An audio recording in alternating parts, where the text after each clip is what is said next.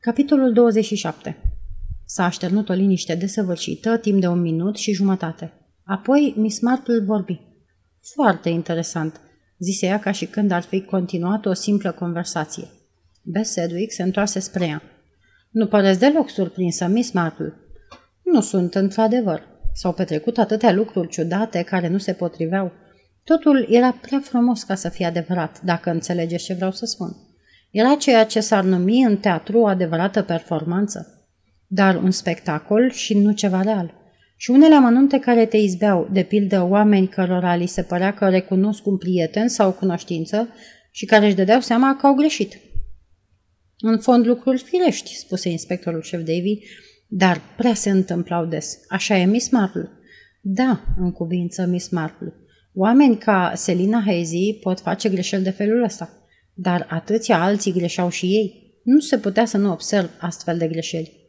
Miss Marple are spirit de observație, spuse inspectorul șef Davy către Bess Sedwig, de parcă s-ar fi lăudat cu cățelușul lui favorit care arată ce știe. Bess Sedwig îi se adresa aspru. Ce ați vrut să spuneți când ați afirmat că aici se află cartierul general al sindicatului crimei? Eu aș fi crezut că hotelul Bertram e locul cel mai respectabil din lume. Absolut firesc, spuse părintele. Trebuia să arate așa. S-au cheltuit o mulțime de bani, s-a folosit timp și gândire ca să-l facă ceea ce este. Veritabilul și improvizația au fost îmbinate într-un chip maestru. Aveți un director care e actor magnific. El conduce reprezentația. Domnul Henry. Apoi un individ cu totul plauzibil, Humphreys. În țară n-are dosar la poliție, dar e băgat în diverse afaceri dubioase cu hoteluri în străinătate. Aveți câțiva actori foarte buni care joacă roluri diferite. Voi admite, ca să vă fac plăcere, că nu pot înfrâna admirația pentru întreaga distribuție. Dar țara asta a plătit greu pentru ea, iar poliția de aici, ca și cea din provincie, au avut destule dureri de cap. De fiecare dată când credeam că am ajuns să punem degetul pe un punct vulnerabil, se dovedea un incident fără însemnătate ce nu ducea la nimic. Dar am lucrat înainte, adunând câte o bucățică aici, alta dincolo. Am descoperit un garaj cu stive întregi de plăci cu numere de automobil, putând fi aplicate într-o clipă pe vehicule. Apoi am dat de o firmă de camioane pentru mobilă, un camion de măcelar, unul de băcănie, chiar unul sau două camioane poștale urite, un alergător de curse cu o mașină puternică ce putea să parcurgă distanțe incredibil de mari în câteva minute și, pe de altă parte, un preot bătrân care se lăsa zgâlții la volanul unui Morris Oxford. O căsuță cu un cultivator de zarzavaturi ce putea da ajutoare de primă urgență și care se află în legătură cu un medic util. Nu e nevoie să insist, să povestesc totul. Ramificațiile sunt nesfârșite. Și asta e numai jumătate din ce știu. Cealaltă jumătate o formează vizitatorii străini care trag la Bertram, mai ales din America și din dominioane oameni bogați, deasupra oricăror suspiciuni, care descind cu o mulțime de bagaje luxoase și pleacă cu o mare cantitate de bagaje luxoase ce seamănă cu acelea cu care au venit, dar în realitate nu sunt aceleași.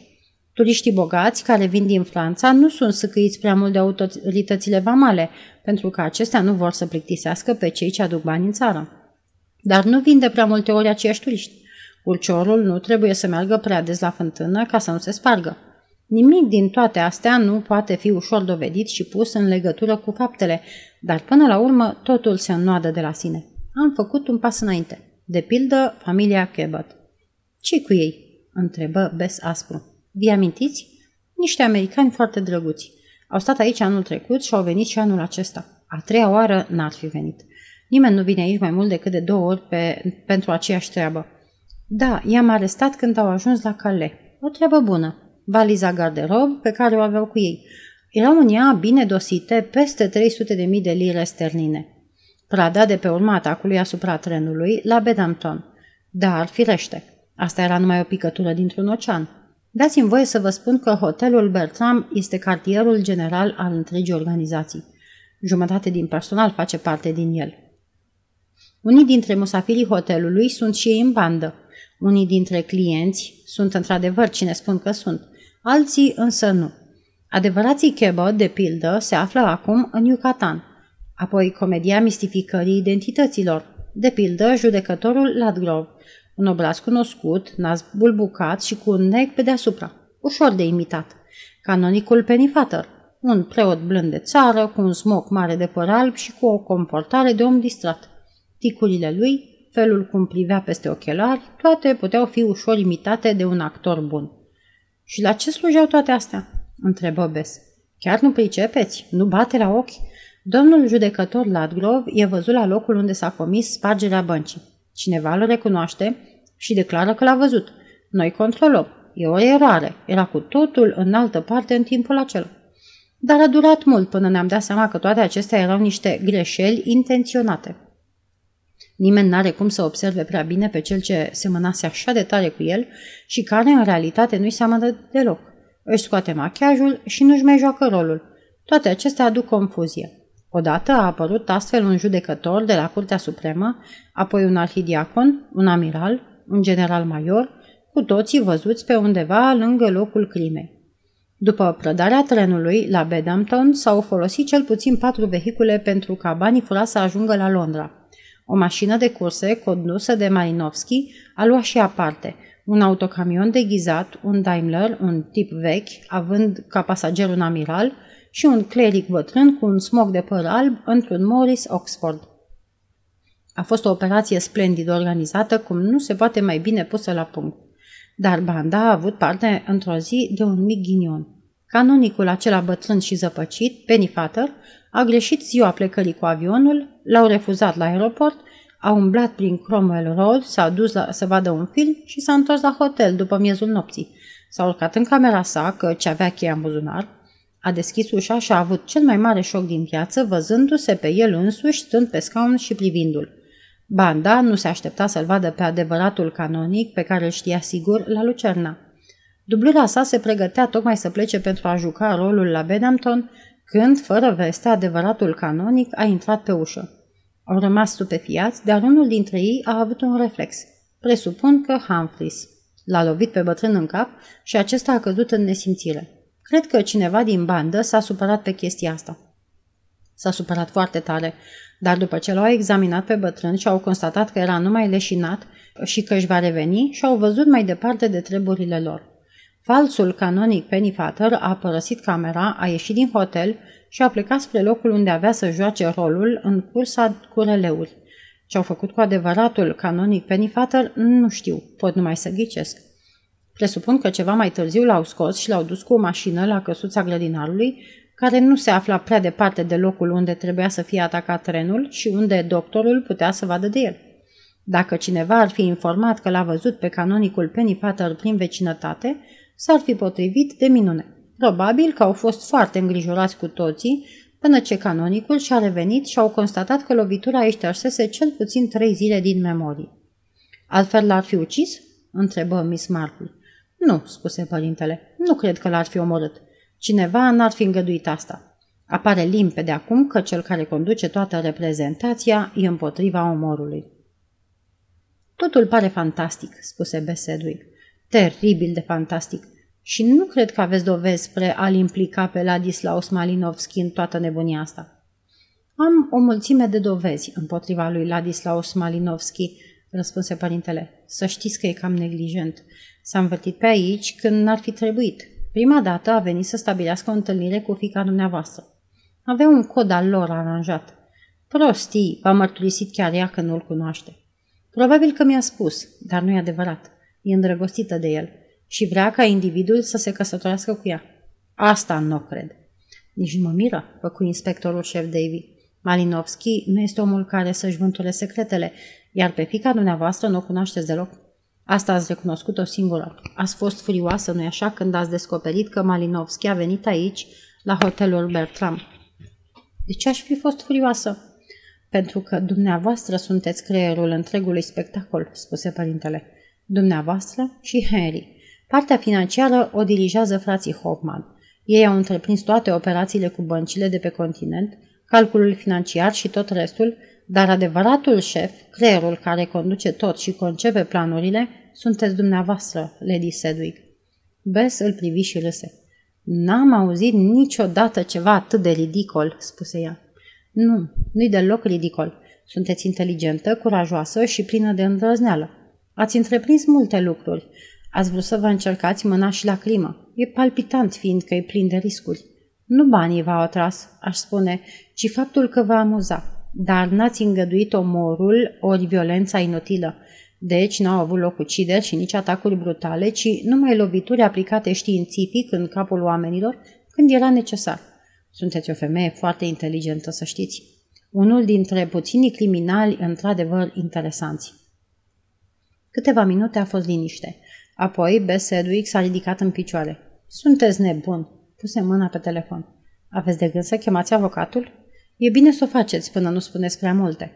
Cu un gest brusc, i-a trântit receptorul înapoi în furcă. La drept vorbind, urăsc avocații. Foarte bine, faceți cum doriți. Da, eu am dirijat tot spectacolul și aveți dreptate când spuneți că m-am amuzat. Mi-a plăcut fiecare clipă pe care am petrecut-o în felul ăsta. Era amuzant să iau bani cu lopata din bănci, din trenuri, poate din așa zisele vagoane blindate. Era amuzant să fac planuri, să iau hotărâri. Amuzant și minunat și îmi pare bine că am profitat.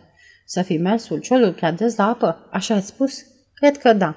Dar pentru banii mei am petrecut de minune. Greșiți însă în privința lui Ladislaus Malinovski. Nu el l-a împușcat pe Michael Gorman. Nu el l-a împușcat, ci eu. Râse deodată cu un râs strident și isteric.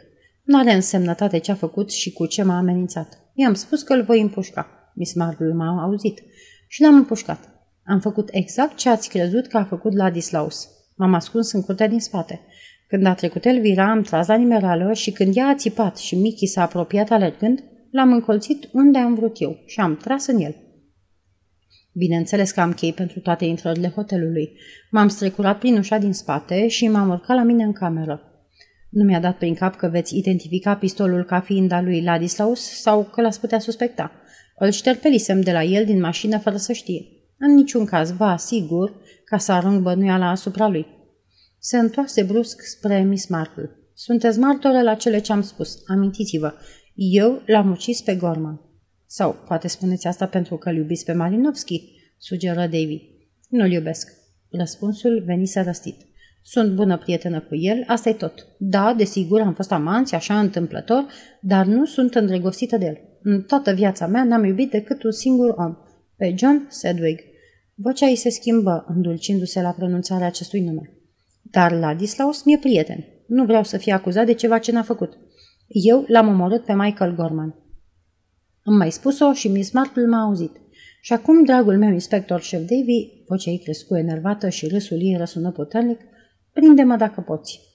Cu o mișcare violentă a brațului, aruncă telefonul greu în geam pe care îl sparse și, înainte ca părintele să se poată ridica, ieși pe fereastră și se îndepărtă pe marginea parapetului îngust de-a lungul zidului.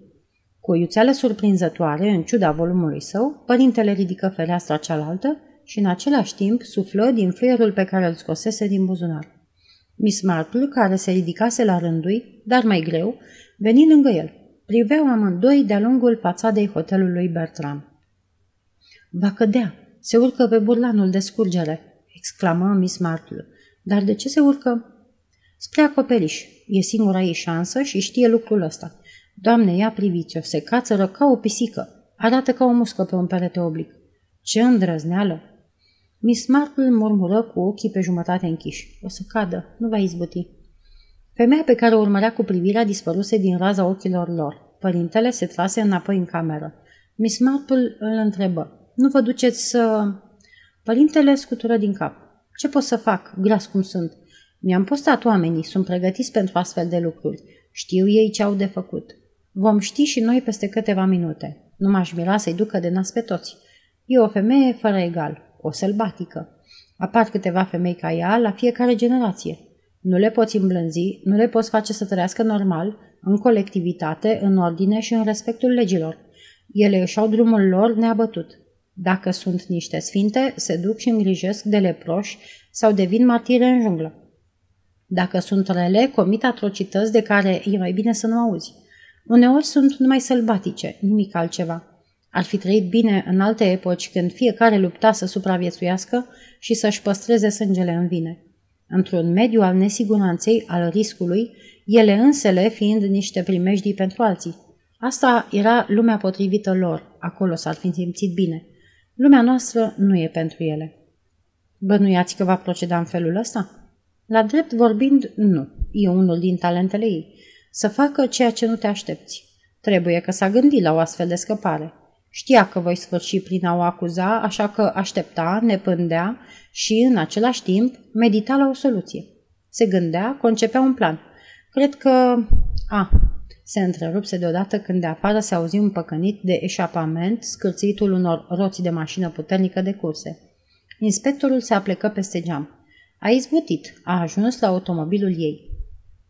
Zgomotul se înteți când mașina coti după colț, numai pe două roți, și monstrul frumos și alb se năpusti într-un zgomot puternic și dispăru.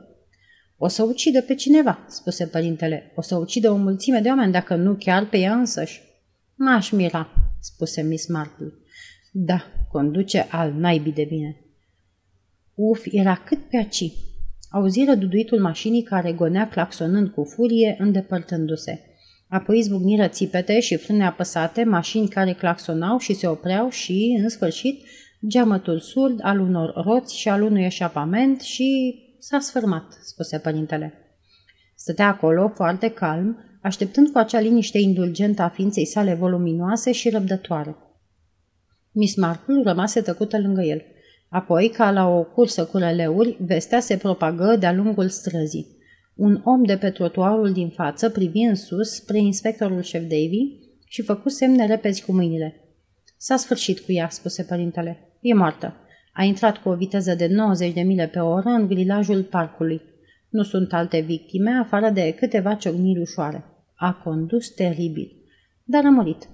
Se întoarse în cameră și continuă cu o voce apăsată. Știți bine că a mărturisit. Ați auzit-o? Da, spuse Miss Marple. Am auzit-o. Făcu o pauză. Firește că n-a spus adevărul, adăugă ea foarte liniștită. Părintele o privi. N-ați crezut așa Dar dumneavoastră ați crezut-o? Nu, spuse părintele.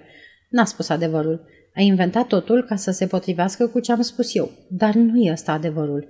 Nu ea l-a împușcat pe Michael Gorman. Știți cumva cine l-a împușcat? Desigur că știu, spuse Miss Marple. Fata. Așa? Și când ați început să vă gândiți la asta? M-am gândit mereu, răspunse Miss Marple. Și eu la fel, spuse părintele. Prea eram fricoșată noaptea aceea și minciunile pe care le debita erau prea simple. Nu găseam însă niciun motiv la început. Vedeți, asta mă uimea, spuse Miss Marple. Descoperise că mama ei era bigamă, dar pentru asta o fată din zilele noastre nu comite o crimă. Nu fi fost vorba de bani în toată afacerea asta? Da, de bani era vorba, confirmă inspectorul șef Davy. Tatăl ei îi lăsase o avere colosală. Când a descoperit că mama ei fusese măritată cu Michael Gorman, și-a dat seama că acea căsătorie cu Coniston fusese legală. Și a înțeles că banii nu-i vor reveni, deși era fica lui, dar nu fică legitimă. Se înșela în privința asta. A mai avut un caz asemănător.